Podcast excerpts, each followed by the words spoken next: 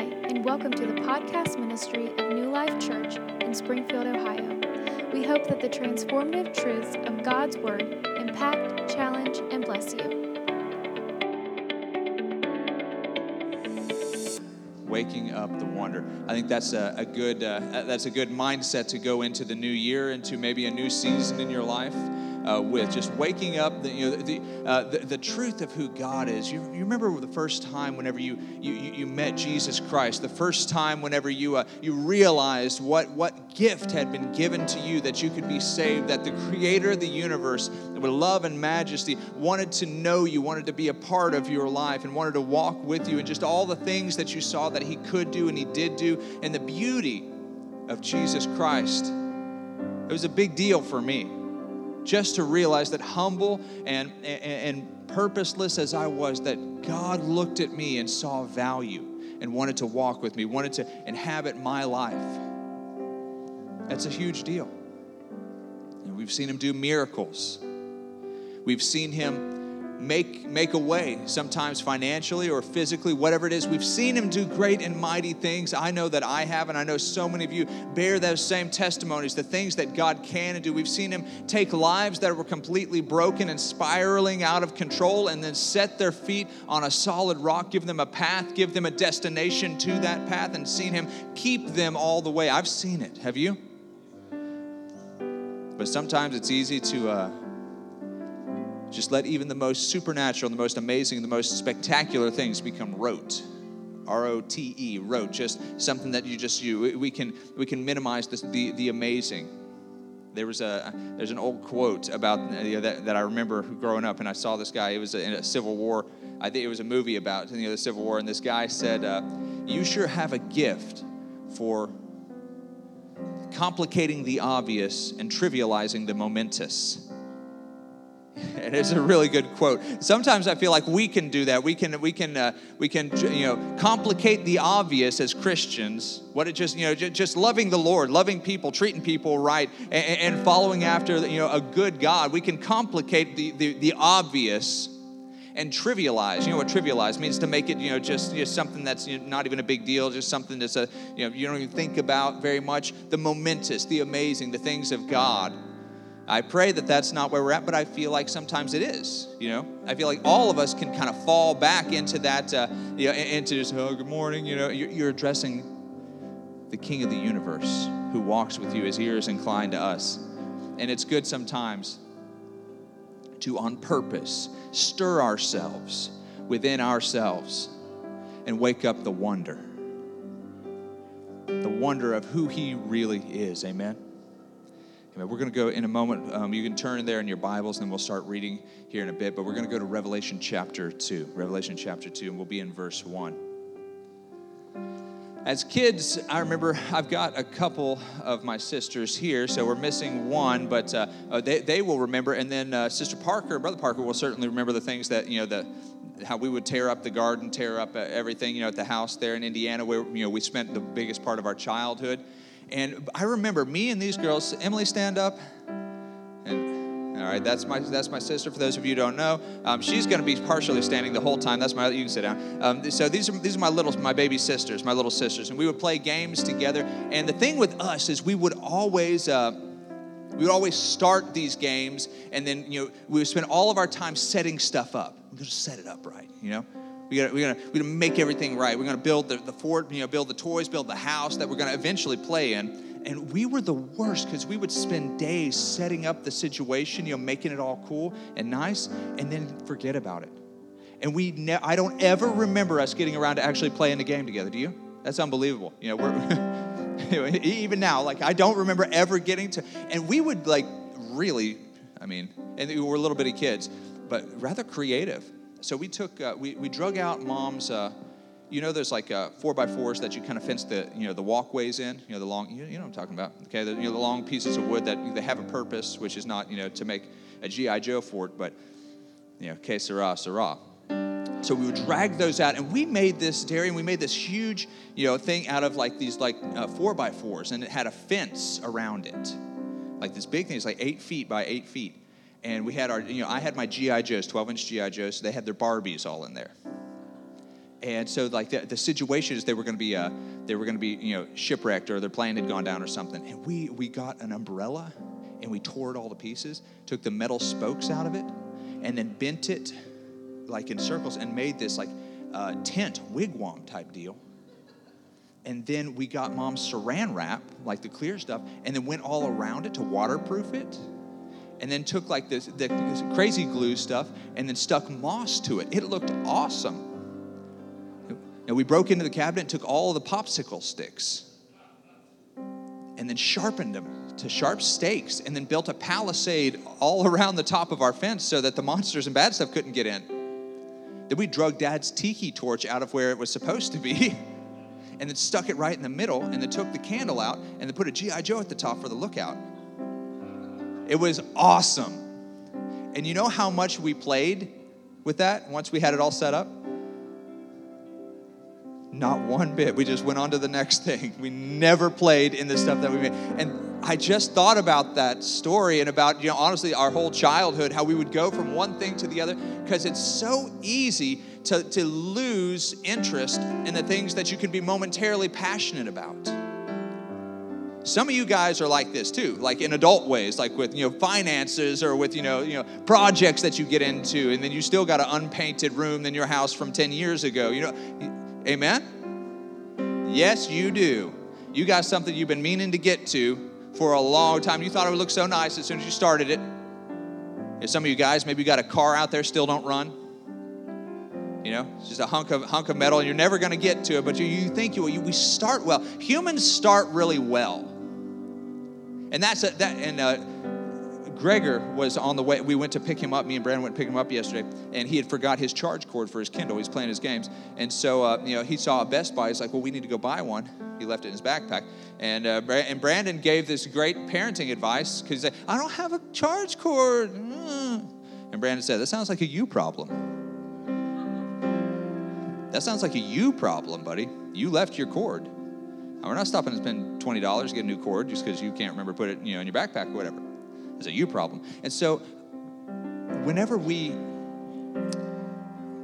as Christians, you know, we're walking with God and we're maybe start off well or you have good seasons, it's real easy to kind of fall back into old habits you know, not necessarily even sin, or, or just kind of let go. You know, I'm, I'm going to read my Bible all the way through. I'm going to do this. I'm going to be faithful in my devotions. I'm going to I'm going to give more. I'm going to be more. I'm going to do more. Uh, I'm so excited. You know, this is a new season in my life, and so easily. And we don't go out and pursue horrible things usually. It's just you know what happened to that.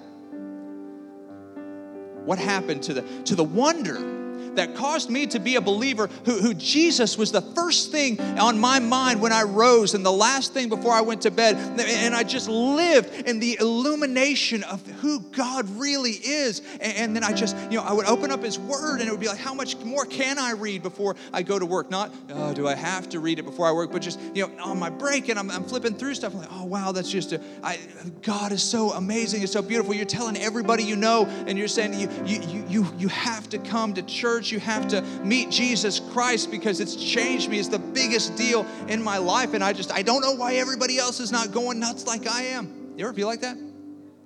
Like, why is nobody else going nuts about this? I feel like that sometimes. We should feel like that sometimes. But it's so easy to let that wonder kind of fade into the white noise in the background of a busy life it's stress or whether it's uh, you know, just busyness. We've never been so busy, never been so busy. Yet at the same time, we've never had it so easy. You've never been able to do the amount of work that you can do now in an hour, like that never in all of human history. You know, you can you can pay all your bills. I don't run errands. Do you run errands? That was a big thing growing up. Dad went ran errands. I don't know these errands because like I just pay it on my phone or my computer. You know, to pay the electric bill, like is okay. I ran the errand. Like uh, I've ran two errands since I've been preaching up here. Y'all didn't see. You know, like we have so much time. We have so you know, the ability just to call and just you know, um, you know, oh, you used to have to ask people for directions. What a weird world that was. And not know if it would be real or not, you know? You know, you had to ask somebody who looked like they knew less than you did. and hope. No way. You know, somebody asked me the directions the other day. I said, you know, like, how do I get to, you know, 54, this, this, and this? And I was like, okay, yeah, absolutely. You know, so what you're, what you're going to want to do is uh, type it in your phone and do what it tells you. That's what you're going to want to do. like, I don't know directions. We have so much time. We have so much, uh, so much ease. Yet we've never had so little time for the things that matter. What's going on with that? That sounds like an us problem. That's what the Word of God would declare to all of our excuses. Oh, God, you know, I just this came up, this came, and God would say, that sounds like a you problem. You need to wake up the wonder, the excitement that serving me should entail. Bible say in Revelations, in Revelation 2? To the angel of the church of Ephesus, write, these things says he who holds the seven stars in his right hand and walks amidst the seven golden lampstands. Here's what he says to the church at Ephesus I know your works, your labor, your patience, and that you cannot bear those who are evil. That's a good thing. And you have tested those who say they are apostles and are not, and you have found them liars. That's a good thing, too, right? We don't just swallow anything, you know, that somebody's you know, preaching, you check it against the counsel of the Word of God. Not me, not Brother Steve, not Brother Parker, not nobody. Counsel of the Word of God. Amen. Now, obviously, you know, we have been vetted and, you know, we're in agreement. It's like, you know, we, we, we understand, you know, we're, you know, steeped in doctrine. However, we still check it against the Word. Always, always, every, everything. As a matter of fact, what does Spurgeon say? There is no new gospel that is not a false gospel. A good preaching right there. Not for me, that's Spurgeon. There's, there's, no, there's no new version of how to do Christianity that's not a false version, right? That's true. The Bible says, You have tested those who say they are apostles and they are not, and you have found them liars. You have persevered and have patience and have labored for my name's sake and have not become weary. Those are all really good things, right? All the church, he says this. You have done these things. Nevertheless, somebody say, nevertheless. Nevertheless, I have this against you that you have left your first love. Remember, therefore, from where you have fallen repent and do the first works, or else I will come to you quickly and remove the lampstand from its place unless you repent. Wow. Let's bow our heads. Heavenly Father, we love you. We appreciate you. We, we thank you, God, for a uh, sometimes what is a, a rebuke to all of us. Remind us again who you are and how worthy you are of all of us our hearts, our minds, our, our energy, Lord, our dreams, our hopes our desires. You are worthy to be the center of it all. Remind us, Lord, as we look into your word and then we see ourselves as we truly are and see you as you truly are, and we contrast the two and see the work that we need to do in ourselves. We thank you in Jesus' name. Amen. Amen. Praise God. Amen, Austin. People have a hard time following through with stuff. You know, whether you're a whether you're one of the Parker children, and or whether you're a, you know, no, no raise of hands. Anybody start a new diet? You know, on a, you know, right? or a new habit of some kind, a new something, a little fancy new something. I don't know. I don't know something different that you a commitment that you had made. You know, I used to work in a in a fitness center.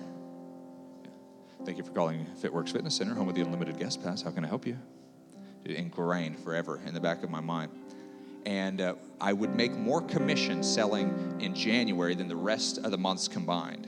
I literally asked if I could just quit and work another job and then come back just in January. Um, it was it was that different because people will have a New Year's resolution. They'll want you know to, to make some changes, get in there, maybe you know run run a little bit on the treadmill, you know lift. I'm gonna start eating healthy. I'm gonna do this, and so they make these New Year's resolutions. The first thing they have to do is go buy a gym membership. And so you know I would sell them, I was selling, them, and then all of a sudden I realized I was like, man. And I asked my manager, I said, what would happen if everybody came? And, and, for, and he was like, He's like, well, we'd have to shut down. He's like, we would have to close because there's no way. You know, I was like, you know, I'm looking at this. We got 7,000 members and a 350 person capacity at the gym.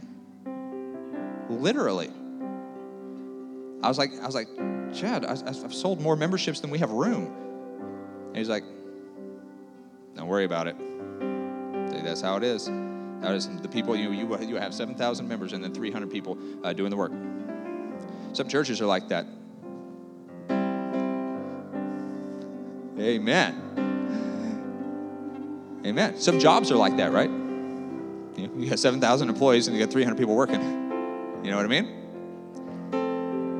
He said we would have to close down. There's no way that we, we, we would be, if people, if people ever followed through, we'd have to shut the whole place down. And I wonder if the enemy ever says that about your life.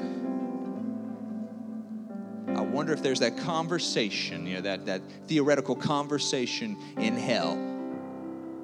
And that the enemy says to, you know, to, to himself or says, you know, one demon says to another, if we if, if if that person ever followed through we would have to shut the whole operation down if that person if the per- that person, it could be you, it could be your neighbor, somebody in the in the building, if that person ever became the man that he was called to be, that he knows that he's called to be, and he's been given the tools and the empowerment and the education and the ability to be, if he ever followed through on an altar experience, we'd have to shut the operation down because we're not geared or equipped to stop him from being who he's called to be. We're just not. We don't have the stuff. We don't have the equipment. We don't have the, uh, the, the power. We don't have the authority because of the name of Jesus. We don't have the authority to keep him from being who he's supposed to be. Thank, not God. Thank whatever the devil would say. Thank him that he don't follow through. Because if he did, oh, what, what about a whole church of people the whole context of the spiritual oppression and attack in this region. That, that, that, that just cloud of oppression and darkness that you can feel over the city sometimes with the, with, with, with the, the alcoholism and the abuse, the sexual abuse, the immorality, um, the drug problems that are there that are a resultant of spiritual attack and oppression. What if the enemy said, if there was just one church who would follow through and be filled with the Holy Spirit and authority and power. They would take it serious. They would, they would be who they could be, who they should be, and they would follow through. We'd have to shut the whole operation down.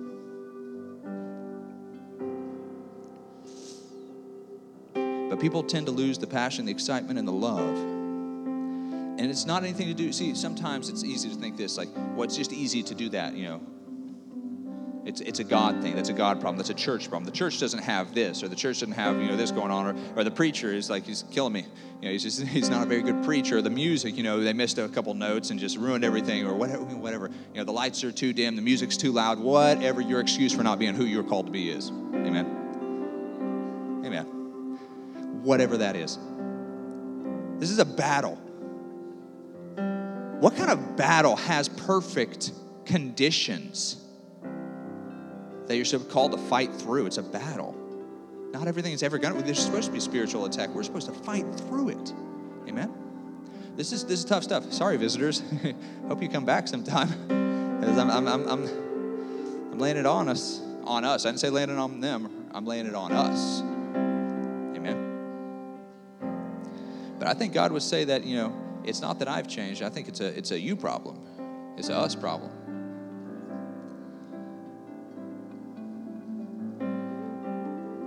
See, and now he doesn't have just rebukes. He didn't have just rebukes with his church. He loves this church. And this is not a backslidden and you know and totally gone church. This is a this is a, a church that needs to wake up the wonder. You know what I mean?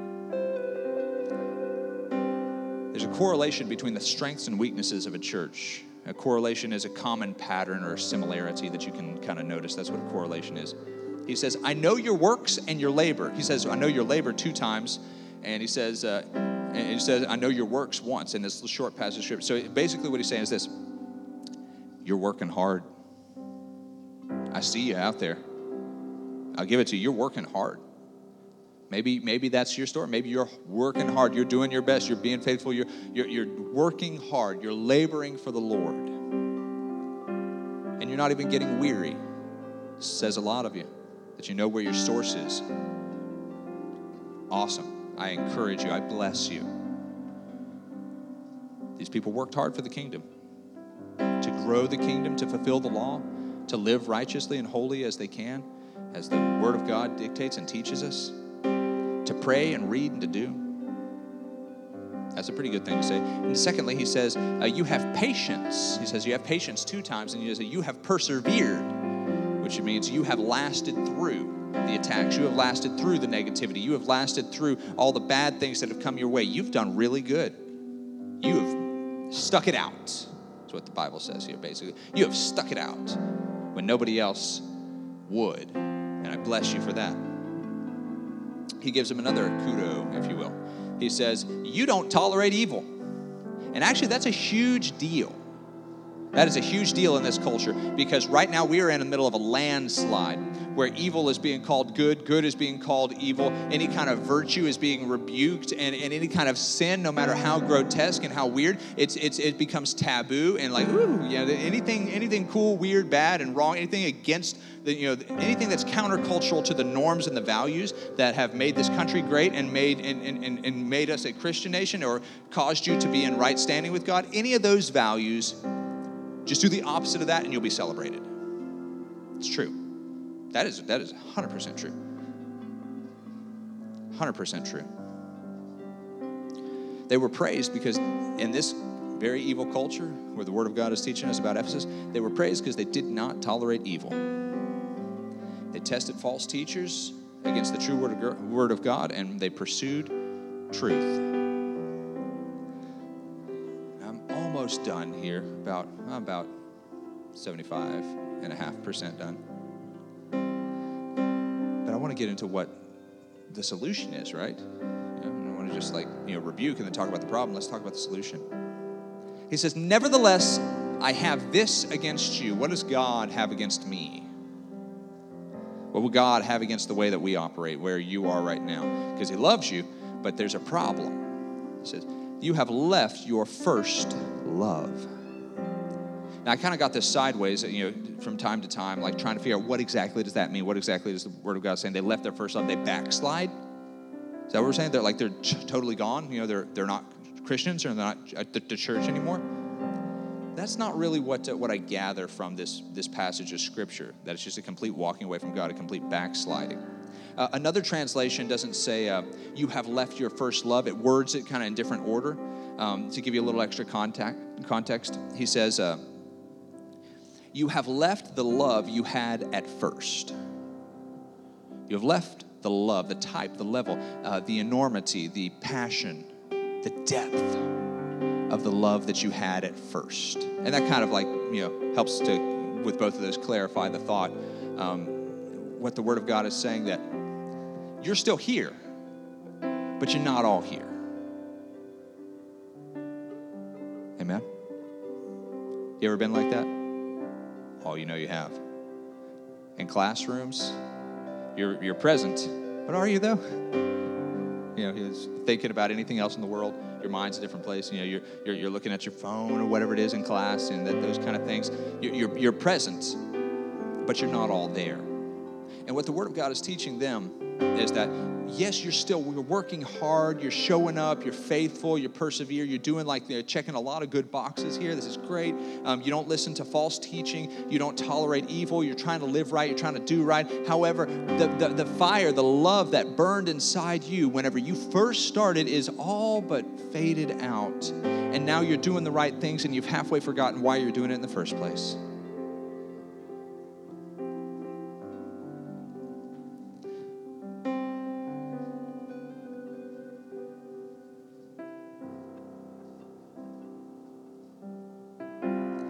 Motivation has changed.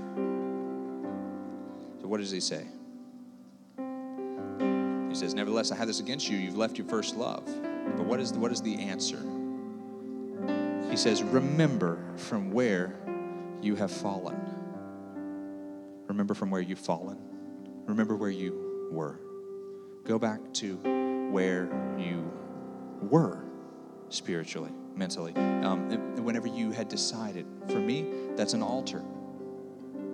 For a lot of you, it is too. For some of you, it's a, you know, it's a, it's a prayer closet at home. It, it's, it, it, it could be anywhere.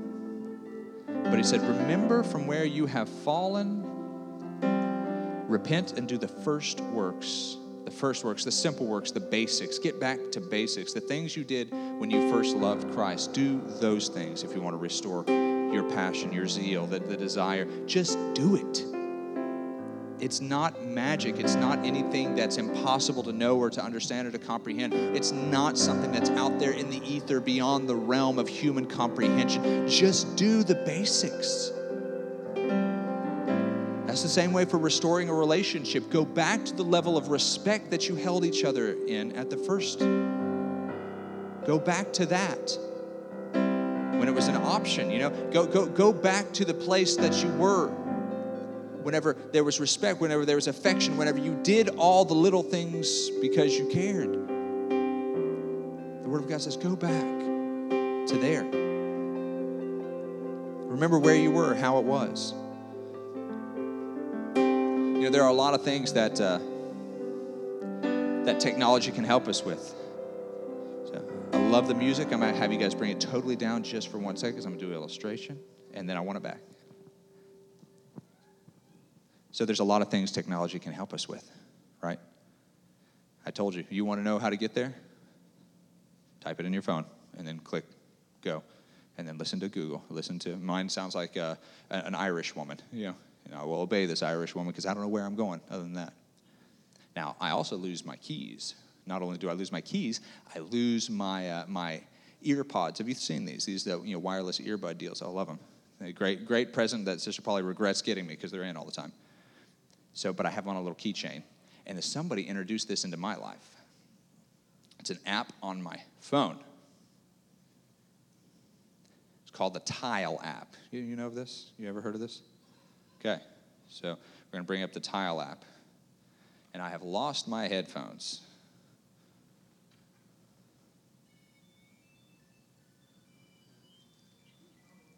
Uh huh. Where could it be? Where could it be? And I have this little circle. It gets bigger and bigger and bigger. This is not a product review. I don't get paid for this, but.